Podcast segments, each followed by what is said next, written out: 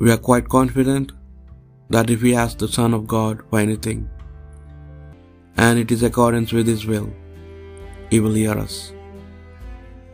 And knowing that whatever we may ask, He hears us, we know that we have already been granted what we asked of Him.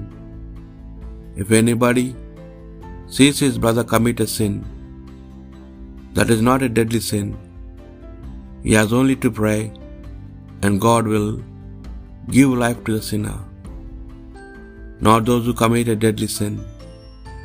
For there is a sin that is death. And I will not say that you must pray about that. Every kind of wrongdoing is sin, but not all sin is deadly. We know that anyone who has been begotten by God does not sin, because the begotten Son of God protects him, and the evil one does not touch him. We know that we belong to God, but the whole world lies in the power of the evil one.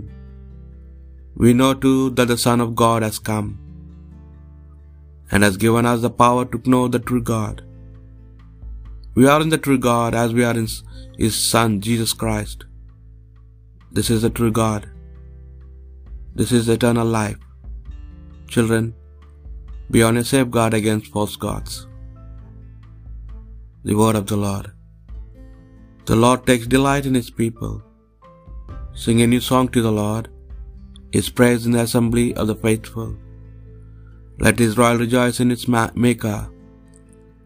Let Zion's son exult in the King.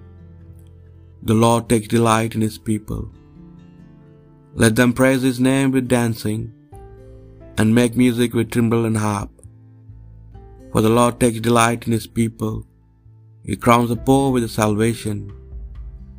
The Lord takes delight in His people. Let the faithful rejoice in the glory. Shout for joy and take the rest.